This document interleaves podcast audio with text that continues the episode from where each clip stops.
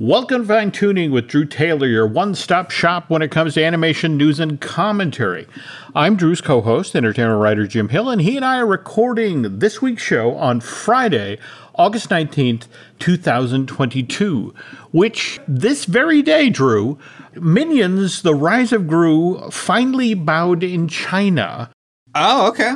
This film opened stateside around July 4th, so we are seven, eight weeks out. And it did okay. If we count tickets that were sold for the midnight shows, first day it did 3.2 million in ticket sales. And uh, if we factor in where Minions Rise of Gru is right now, it's done 346 million domestic, 446 million international, so that's 793 million worldwide previous Minions movie, which was released back in summer of 2015, sold 63.7 million worth of tickets in China. So uh, 3.2 is off to a, a decent start. But if you talk with the folks at Universal and Illuminations, they just have no clue what's going to happen here because of the whole COVID zero policy in China, where there are still millions of people who are under lockdown. And so chances are they're not going to the movies. Isn't this like the first stateside animated film to be released in China in a couple of years? Yeah. Lightyear got disqualified because of its, you know, The Kiss. racy subject matter. There you go. Okay. And almost every other movie has been direct to streaming. Hmm. So, yeah, it's it's pretty interesting. Did you ever see Minions Rise of Gru? It is on my punch list, but I did get to see Luck, which we'll, we'll talk about later in today's show. That'll be a tail end of the news section. And speaking of the news, which is brought to you by Storybook Destinations, trusted travel partner of the Jim Hill Media Podcast Network. For a worry free travel experience every time, please book online at storybookdestinations.com. It has been a weird animation related news week. Do you want to talk about what's going on with HBO Max or? Yeah, we can. I mean, I think that's a, a very pressing mm-hmm. issue right Okay. now. Do we start with Allison stepping away from Warner's Animation Group? I mean, stepping away is is a charitable description. I think if your boss is fired, then Yeah. chances are you will also be fired, and I think that's what happened here. Yeah, I, I don't think you're wrong. You know, I mean, and Allison's been in charge of Warner's Animation Group since 2017. And obviously, given what just happened with Scoob Holiday Haunt, did you see that she's married to Tony Cervone, the director of the first Scoob movie and the writer and producer of the movie that just got shut down? Yes, we we had him on the show. We did. Scoob. We did. Yeah. I don't think I made the connection that the two of them were a couple, but I don't know if you saw the tweet last week, or excuse me, this was on Instagram, where even though the film had effectively been shelved at this point, this is what Tony put out on Instagram. It's like, what do you do when the movie's canceled, but you already paid for the stage and the musicians? You record the damn score. So it's like this film that none of us are going to see has a, a wonderful professional recorded at Warner Brothers score. On the other hand, Allison kind of took the high road as she headed out the door. She said, Taking this position in 2017 was a great opportunity for me. The potential of animation at Warner Brothers is second to none, and we are home to some of the most iconic IP in the history of animation. I've learned so much, and I'm proud of the movies we've been able to make in spite of the pandemic and the shifting marketplace. And speaking of the shifting marketplace, what the hell is going on at HBO Max? I don't know. I mean, I've been trying to figure it out. Okay. Basically, what happened for the long and short of it, they Mm-hmm. they decided to remove 35, I think, programs from programs and movies from HBO Max, Mm-hmm. and I think 25 of them were animated series.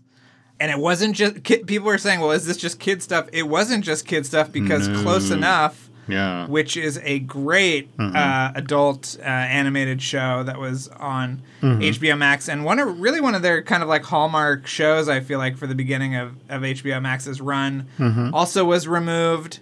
I just I don't understand it. Obviously, the creators did not get any kind of heads up. no. We saw a lot of outpouring on Twitter about just confusion and Mm-hmm. outrage, and I, I just I don't understand the thinking of it. And then today we learned that that they pulled over 200 episodes of Sesame Street. Yeah. So anyway, there's a lot to unpack, but go go ahead. Start. Let's start unpacking this. It's like, for example, with Infinity Train. It's not just taking the show off the air. It's how ridiculously thorough they are that every video on Cartoon Network's YouTube channel related to the show has been removed. The soundtrack for the show is no longer available to stream on any music platform. And even the DVDs are no longer available for, for purchase. Yeah, and there weren't DVDs for the last couple of seasons. So, I mean, this is really some salting the earth type mm-hmm. thing. After the week that Zaslav had last week with the drumbeat about shelving Batgirl and Scoob Holiday Haunt, for this now to be bubbling up, they're at least trying to get ahead of it. And I, I guess the PR team has been reaching out to outlets to explain, no, no, no, no, no, this isn't permanent. This is just something we're doing till the merger is complete. And then on the other side of it, a lot of your, uh, you know, your favorite series will be back on HBO Max. But have you also seen what some of the folks in the animation community are offering up about what this may have to do with residuals, the, the, the money that goes straight into their health care? I saw the residual hmm. idea bubble up. It doesn't completely hold water for me. That is my concern as well. That there's a lot of information out there that doesn't quite scan or doesn't quite make sense. But are you seriously shutting this stuff down because it's like, well, until we finish the merger, we don't want to pay these people? Right. I mean, yeah, there's a lot of things. I mean, who who would want to pitch an animated show to HBO Max Oh. today? Yeah. No one. And the other thing is that I've talked to some of these people and it's like that was the last 5 years of my life or whatever. You know, how do I show this to anyone? How do I go up for a new job and say, "Oh, I produced this wonderful show for HBO Max." Uh-huh. That you can't even watch anymore. It's incredibly defeating for them and the idea of pulling the shows off is incredibly antithetical to the streaming model, which mm-hmm. is create content in house and keep them on the platform forever. I get that there are a lot of companies right now that are looking at streaming and looking at what they were supposed to be making versus what's actually coming in and are clearly changing their battle plans. But this is not. On the other hand, it's worth noting that, yes, for right now, a lot of this stuff has just been scrubbed and can't be found anywhere on the web, which has to be upsetting for the, the creators and the folks that worked on the shows.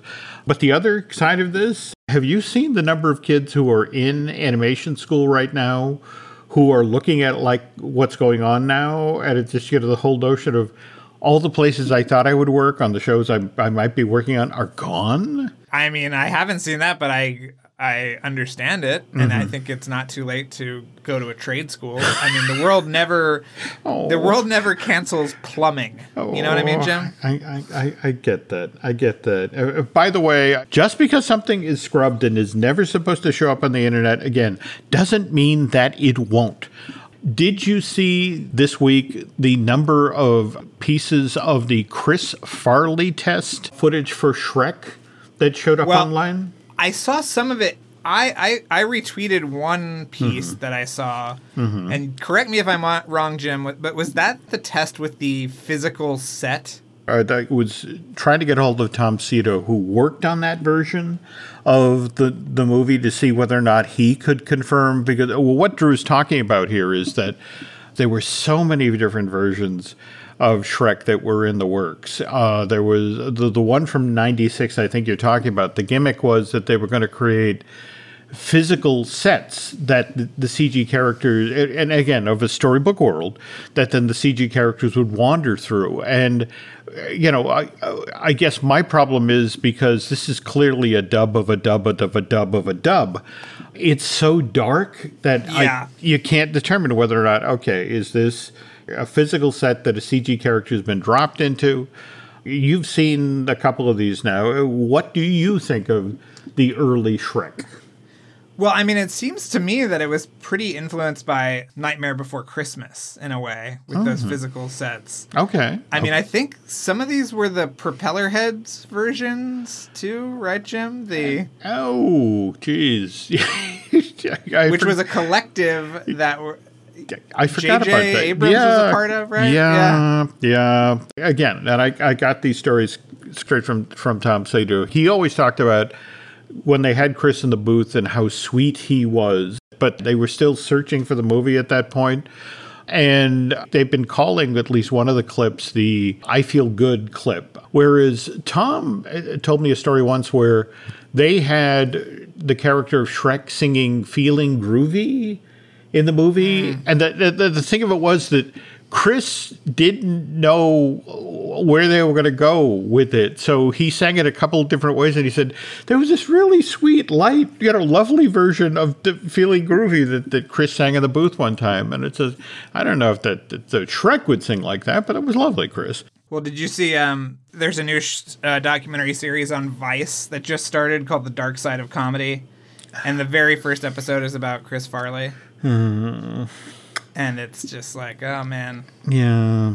we could have gotten it. we had a we could have had a really special version with him, I think. But I think so, but at least the audio that's out there now of him, I'd always heard you know, we we lost something special, and I was listening to it, and it's like, geez, I this makes me think that maybe Mike Myers did the best version. Oh, for sure. He did his replacement dialogue for uh, for Farley in '99.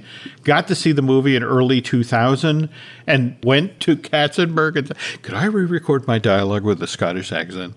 And I, I think Jeffrey once went on record to the effect of, "Yeah, it paid off. The movie made 500 million dollars worldwide, and then went on to be a 3.5 billion dollar franchise for DreamWorks." But at that time, they had to spend four million dollars to re. I've actually heard Jim Hmm. Mike Myers refute that number recently, like in the Really? last few months. Okay, Yes. okay. Because he's he's been promoting his Netflix series, which is really really cool. Did you ever watch it, Jim? The Pentaverate.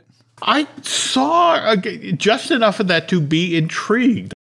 I got to clear the time because there's like eight episodes, right? And he plays eight Yeah. different characters, or Yeah, it's really fun. But he Uh. was saying that he he said that the number that has been bandied about is is not true. That it was much less. Okay. So- Oh, and this brings me to the other thing. I don't know if you saw, I'm blanking the television outfit in Latin America that's doing this, but evidently they're doing a weekly DreamWorks animation festival.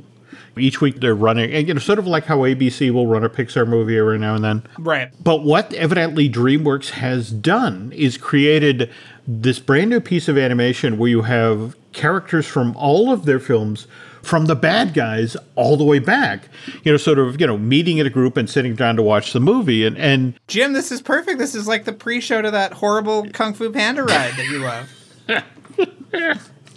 well the reason i point this out is that a friend reached out and said watch this and it's like okay why am i watching this it's like because that's the brand new shrek rig in this thing Ooh. the Shrek film that they haven't officially announced yet. But evidently, the Shrek that appears in this opening sequence is the Shrek that you'll see in that movie. You need to send this to me, Jim. And also, I will say that I think that there is an there are announcements that are imminent. Okay. That's right, Jim. I said announcements, okay. Okay. plural. You know what I'm saying? Today, out ahead of the D23 Expo uh, being held next month at the Anaheim Convention Center, the 9th through 11th, we got our Disney Legends confirmed for this year. And Drew, you have some thoughts? Well, no, I mean, I think it's a good group. We have a couple of friends that got We uh, do. We got do. the uh, Yep. the awards. Mr. Don Hahn and um, friend of the show, Josh Gad. Hello, Ava. There we Uh, go. So that's very exciting. And now, you know, my campaign to get Josh to bring me to Club 33 has now intensified because he will ha- now have a lifetime membership to the parks, to all the parks around the world, as well as Club 33.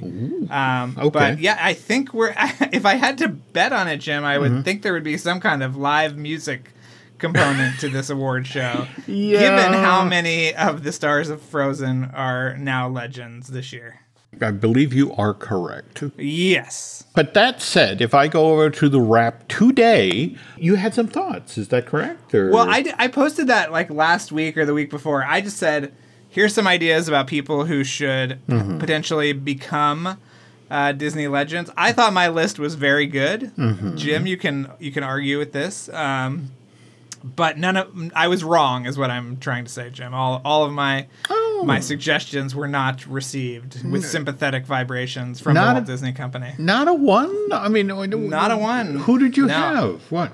Uh, well, I had uh, Susan Harris, who was the creator of So Golden yeah, Girls. Really, yeah. the creator, Jim, of the first Disney interconnected universe with That's right. That's Golden right. Golden Girls, Empty And- Nest, and Nurses, and Golden Palace. That's Uh, right. I had Eisner on there. Obviously, I think he should get that. Uh, Mm-hmm. Yep. Mm-hmm. Joe Rohde, Robert A. M. Stern, because I feel like the architectural side of the company has kind of not been uh, properly addressed. Sam Mm-hmm. Jackson, I thought would be a great addition. Um, Lin Manuel Miranda, again, seems like a no brainer, especially Mm-hmm. for a concert. But um, yeah, none of my suggestions made it in. I pulled up the last couple of D23s and, and their legend ceremonies, and it's always fascinating who gets picked. For example, the 2017 Legends, and of course, this is when Disney is getting its Star Wars revivals up out of the ground. So Carrie Fisher gets a nod, Mark Hamill gets a nod. Or 2019, we're now dealing well, what that's Endgame, you know, after Infinity Wars. So Robert Downey Jr. gets a nod and Jon Favreau gets a nod.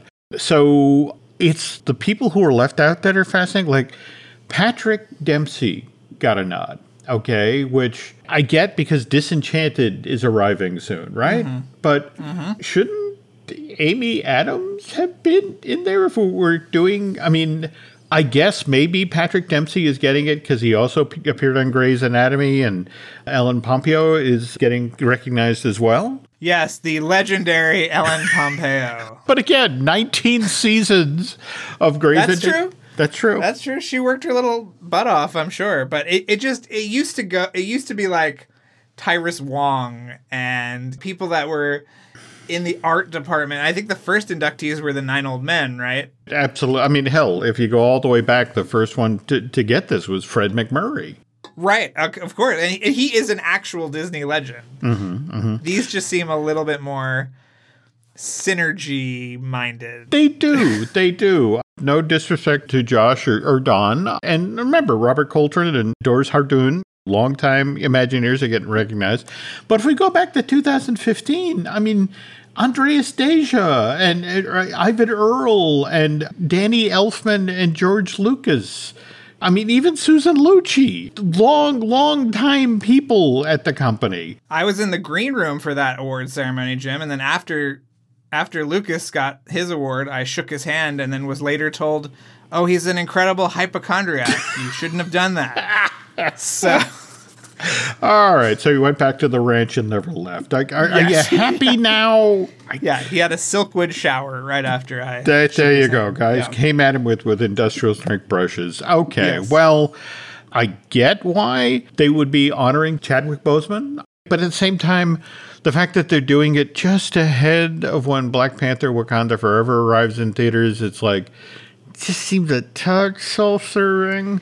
Yes, and also, you know, the acquisition of Fox opens up a whole new portal too, right? Like, This is true. This why is isn't true. Mel Brooks getting it? Or you know what I mean? Like Ridley Scott. You know, you oh, it opens up a lot of avenues here, Jim. These are excellent suggestions, really. Okay, somebody start writing these down. Okay, pivoting to other topics here. There's a lot of stuff that is happening just today. Like, for example, Drew, we got a, a brand new, is it, it's sort of another one of those half season things with Cuphead? Yeah, it's technic. It's like season one B, but but Netflix is calling it season two. Okay, okay. Yeah. But that happened today, and Drew and I haven't gotten to it, and we, we both love Cuphead, so we're going to go check that out. But likewise, next week we got uh, Lost Ollie, which both of us are really looking forward to, and Oh, I've seen the whole thing. It's amazing. Oh, yeah. Okay. I talked to Shannon yesterday, and I'll be talking No. to Peter next week. So we'll have we'll have more to discuss. uh, Cool. next week's okay. Yeah. And, and also starting next week, season three of, of Star Trek Lower Deck, and Mm-hmm. and you were also mentioning we got these are two surprise episodes of Sandman, right? Yeah, they just dropped last night at the stroke of midnight, just as Sandman would. Mm-hmm. Two new episodes, and one of them is a completely animated episode. And it looks like they got an amazing cast. Did you see like David Tennant is is in that one and a whole bunch of um, yeah, I mean, it just it, this is the thing. It's this embarrassment of riches, and and while we're talking about somewhat embarrassing things, I did finally watch Luck, and competent. I realized that's not a. you know, and it, right, Jim. It is a 80 minute movie that has a beginning, middle, and end. And right. There's music on it and everything. Okay, I just I couldn't help but look at this, and this is John Lasseter and many of the people who, who, you know who've come over from Pixar and other studios, and it's like, and John was the guy who, after the torturous development of Monsters Inc. They threaded the needle for the wonderful story there with the, the little girl Boo. You look at that and you then pivot to the story of Hazel, the little girl in the foster system that her, her friend Sam, who's aged up out of the system, is trying to help. And the convoluted story, the lucky pennies, the randomizers, the ancient luck stones, and I told you, Jim, there's no rhyme or reason to any of the things that happen in the luck world. They have done this before. Well, they being Pixar with a bunch of insane geniuses working mm. there. Okay. This was just uh, kind of upsetting. It was too busy, overstuffed story. I would say over designed a story. Mm. To I mean, over designed world. Mm-hmm. I mean, like, you know, the fact that you don't need to look where you go in the luck world. So it's mm-hmm. all these kind of Rube Goldberg mm-hmm. mm-hmm. contraptions mm-hmm. to get around and everything. I just thought it was so overwrought. It was too clever by half, but but but that said, I love me some Simon Pegg, Bob the Cat, great character. It looks like it, the folks who worked in, in marketing at Netflix have, have moved over to Skydance Animation because there's nothing. I'd really love a Bob the Cat, but that's not going to happen. But I guess I have higher hopes for Spellbound because I really want this to be another Meet the Robinson situations where you know you walk through the door and a film is halfway, two thirds of the way done, and there's only so much you can fix. There's only so much you can change. Whereas Spellbound, I think was he, John arrived a little later, and uh, again, this is you know we got a score by Alan Menken, so that can't stink. By the way, did, did you see where where Alan was over in London this past week, uh, visiting with the cast of? They've revived Beauty and the Beast for a limited engagement at the Palladium. No, it really is a tale as old as time. yes, it, it, it, started in June and it's going to end on September 17th. And, and from what Alan was saying, really impressive new take on it. And and speaking of, of new takes on old tales, when Drew and I get back, we are going to talk about Netflix Wednesday. Uh, the trailer for that just dropped. And, and Drew, you're going to share some info about an Addams Family movie that we almost got. It's August, but that said, Halloween has already started in Florida. It was a week ago tonight that the very first Mickey's Not So Scary was held at the Magic Kingdom. Universal is showing a little more reserved than Disney. They're not starting Halloween Horror Nights till September 2nd. You got to come out, Jim, for the Nope slash Us version of the Terror Tram. I it's gonna be great. saw that. Have you ever done the Terror Tram before? Oh, many times, Jim. Okay. many times. Okay. It's very cool to walk through the uh, the War of the World set, get there your picture go. with Norman. There we you know, go. He's, just a, he's a mama's boy, Jim. You know, he's harmless. we actually watched uh, Psycho 4 over the weekend, um, which, as any good theme park fan will know, was actually filmed at oh Universal Studios Florida. You really did that. Wow. Yeah. The strangest part of Universal Studios Florida history is for the longest time when you rolled by the site there on Sand Lake Road. That was the only thing you could see. You could see the Psycho House, and it, sat there on site for years until they really got serious about building the park and they finally flattened it. Well, they actually it was actually up during park hours because I read something about how they actually delayed production on the movie so that people who were visiting Universal Orlando could see it in production. Wow. And uh, that could have just been like, you know, some of the flashbacks or something. No, I if mean, you, it, it, it, in fact, Ron Schneider, who did the very first They didn't even call it Halloween Horror Nights at that point. This was the very first year they did a Halloween hard ticket event. It was called Fright Nights. And he talked about how they actually used the Bates Motel that they had built there at Universal Studios Florida as a the set that they held. I want to say the Beetlejuice musical revue in. You know, the first iteration. Oh, interesting. Yeah, I want to say that when they began seriously constructing the park, Mother Bates' home began to move around. It was up on a high hillside that you could see from the highway, and then they began to move it around to different spots. So yeah, yeah you're you're not wrong uh, because they was it the kid from E.T. Yes, Henry, Henry, Thomas. Thomas. who played Yeah. Norman. And I think because you and I have done so many events at Universal Mm-hmm. in that radio room, that I feel like the actual radio room at Universal Studios Orlando is the radio set in the movie. Okay, well, Watch it again, Jim, and tell me if I'm right or wrong. to be honest, when I watch a movie like that, I'm never actually watching the movie. I'm, I'm looking in the corners as to what can I see from Universal Florida from that period. What sort of you know creeps into the the, the sides there. But no, I'll uh, definitely check that out. But anyway, we, we were talking about different actors playing Anthony Perkins versus Henry Thomas. Wednesday, uh, we have Jenna Ortega playing. Morticia and Gomez's daughter, who is now a teen and being sent off to Nevermore Academy. Is that right? Right. It looks kind of like a Riverdale kind of approach. Okay, okay. And uh, supposedly Christina Ricci, who played Wednesday in the 1990s Adam Sandler films for, for Paramount, uh, is is making an appearance in the show. And now Tim Burton is producing a series of eight episodes, but he's also directing four of them. Is that correct? Yeah. Yeah. Okay. But this is not the first time that Tim Burton has been involved in in the Addams family. Can you talk a little bit about the, the stop motion thing that he and what Illumination and Universal w- wanted to do, right? Well, I mean, that's pretty much the long and short of it. It was hmm. announced in 2010. Mm-hmm. But I've seen some documentation that the version that came out in 2019 was based on that original version.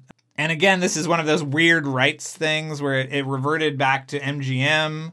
And now MGM controls the animated version, and now Netflix has the live action. I mean, it's it's insane. But if you think about Edward Scissorhand and how uh, you know, Burton clearly has a love, in fact, also uh, Frankenweenie, you know, the, the, Yeah. the juxtaposition of, you know, the blandness of suburbs versus the weirdness.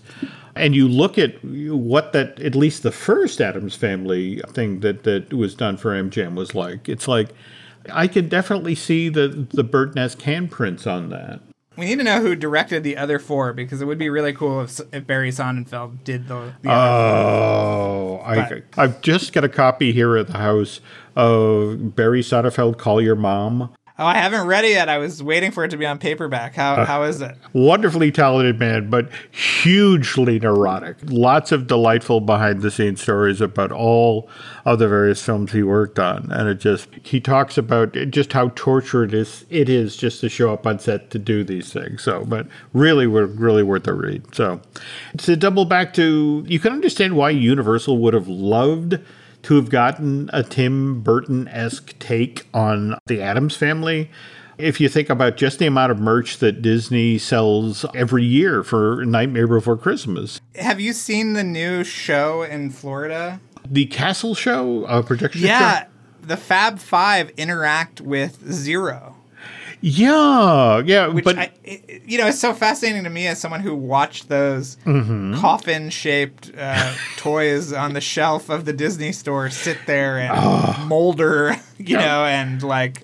well, you know how how totally integrated that property is now to everything that Disney does around Halloween. It's really fascinating. I do not know what to tell you other than the weird passage of time. And that was 93, 94. Yeah, 93. you know, had a huge retail program that basically died. But of course, now you pay top dollar to get your hands on any of that stuff, including all the watches they sold at Burger King. Yes. Disney clearly is making money off of Halloween now and wants to open different avenues, see what the, the appetite is out there, which which brings us to Disney's Frightfully Fringe collection, which, which just debuted. This merch is themed around the Skeleton Dance, which is the very first Silly Symphony, uh, which, by the way, Disney Studios released 93 years ago yesterday. You can get yourself a skeleton dance ice bucket, a set of matching glasses. There's a table runner, a dance lantern where you can project the skeletons in mid dance up on your wall. You want these for your Halloween themed party that you're having this year because there was a pandemic and you didn't get to hang out with your friends. So, but now you want to serve them up things in skeleton dance and Disney wasn't wrong. These things are selling. In fact, if you go to Shop Disney right now, the set of skeleton glasses, the, the matching set of four short glasses, $39, gone. You can't get them. I guess they're, they're scrambling to try to get a reorder in out ahead of Halloween because it's like, damn, they actually bought it. I thought we'd take a, a couple of minutes here to talk about the skeleton dance because it's this weird part of, of Disney history. Skeleton Dance kind of got going even before Steamboat Willie was locked.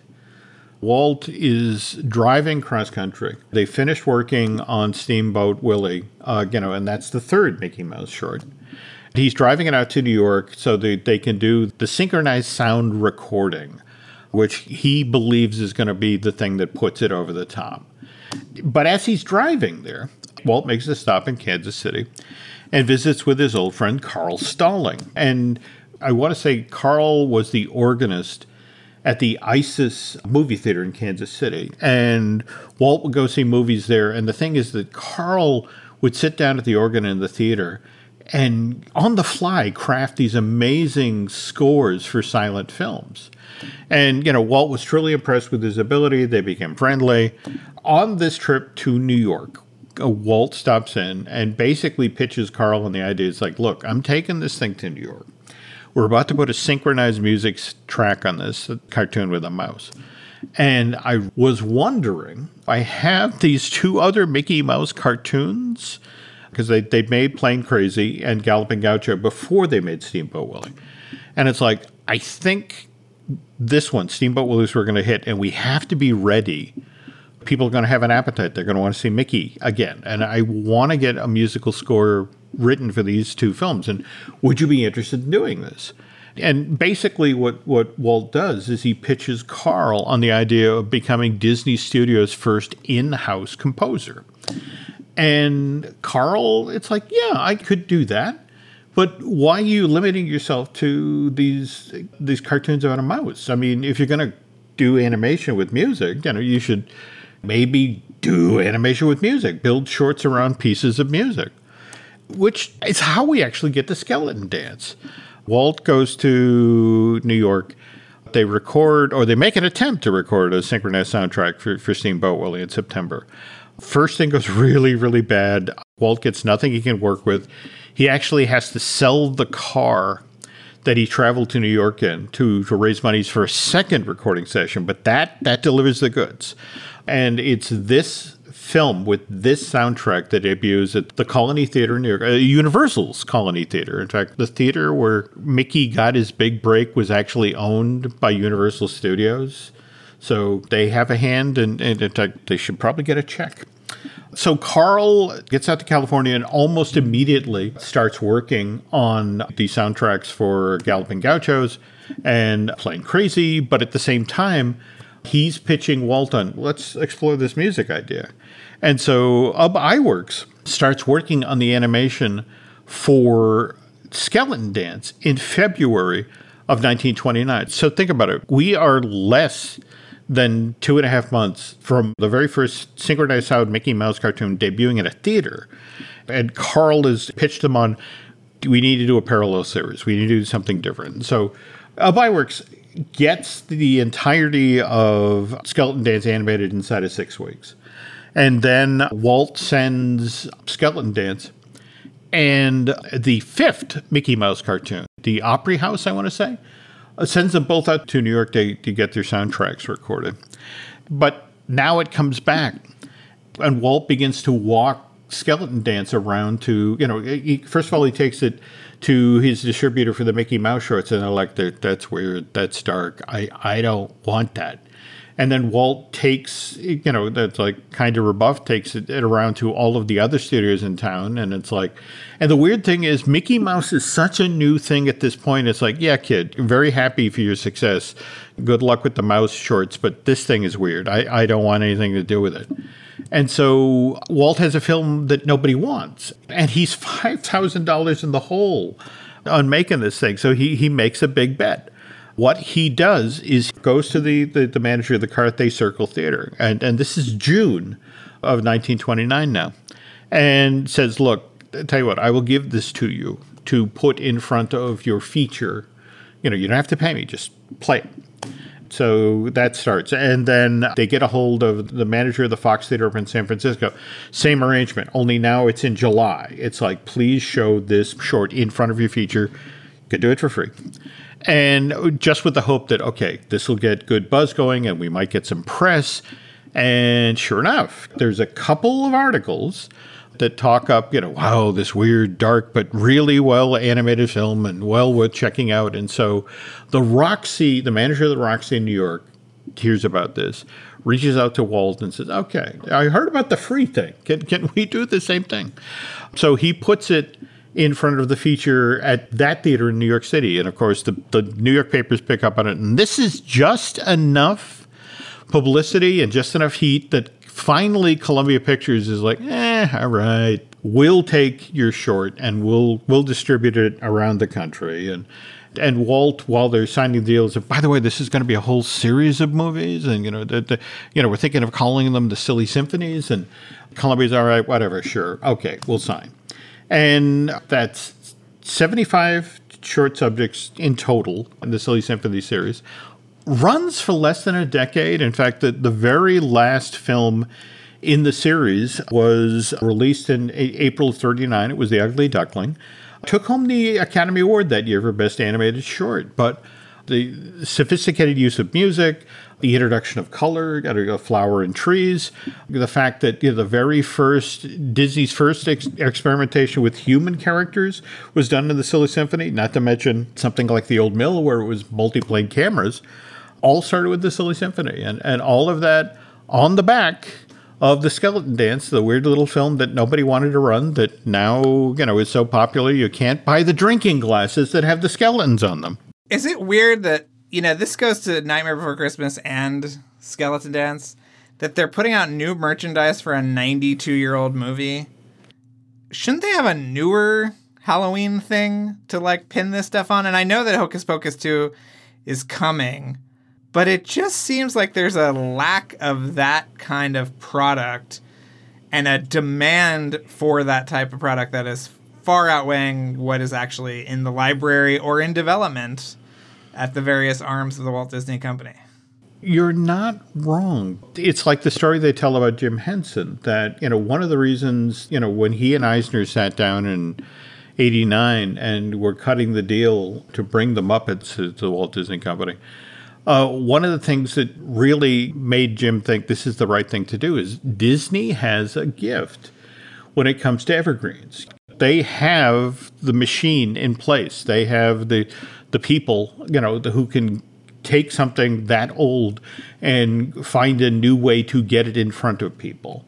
And we live in this age where the entertainment industry is eating its own tail. It just seems it mm-hmm. seems weird, right? Mm-hmm. Yeah, I would love to have a new thing in this space, but but again, the, the, this is not the Disney company. The Disney company is constantly looking backwards and is like, hey, that Hercules movie, can we do uh, that thing we made in 97? Can, can we do that as live action? Can we do that as Broadway? I don't want to say that is a blanket statement because you and I were, were talking earlier in the week about how we both so enjoyed She Hulk. And, and that's a new thing. That's you know, or at least that's you know, it. All right, it's a comic book from, but it's not mainline Disney. Right. It's not like mainline Disney. That's the weird thing. Like I know that they tried to do Disney Double Dare You.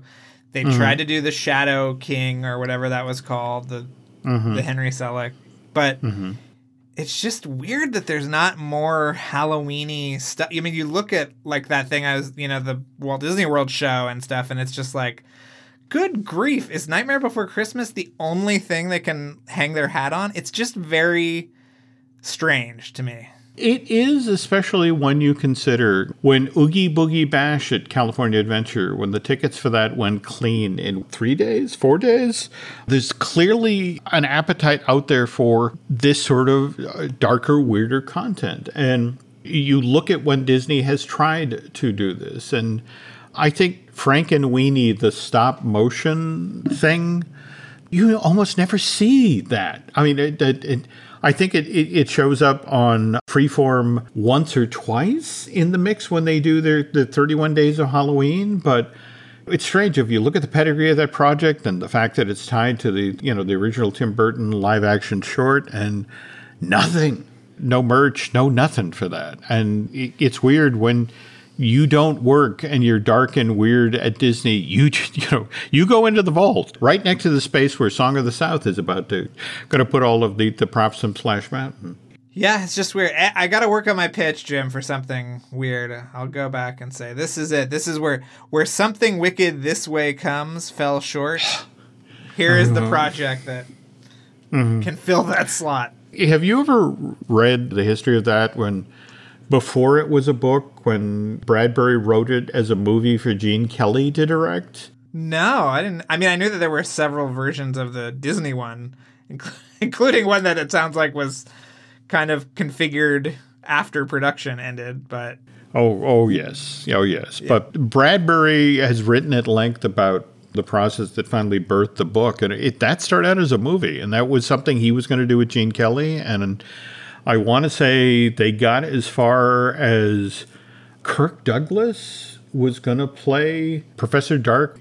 There was an interesting film there to be made once upon a time, and I kind of like the I like the finished one, even though it's very clearly kind of a half baked uh, thing. Yeah, one of the very first times I went to the Disney lot to do research, the set for Something Wicked This Way Comes was still up on the back lot.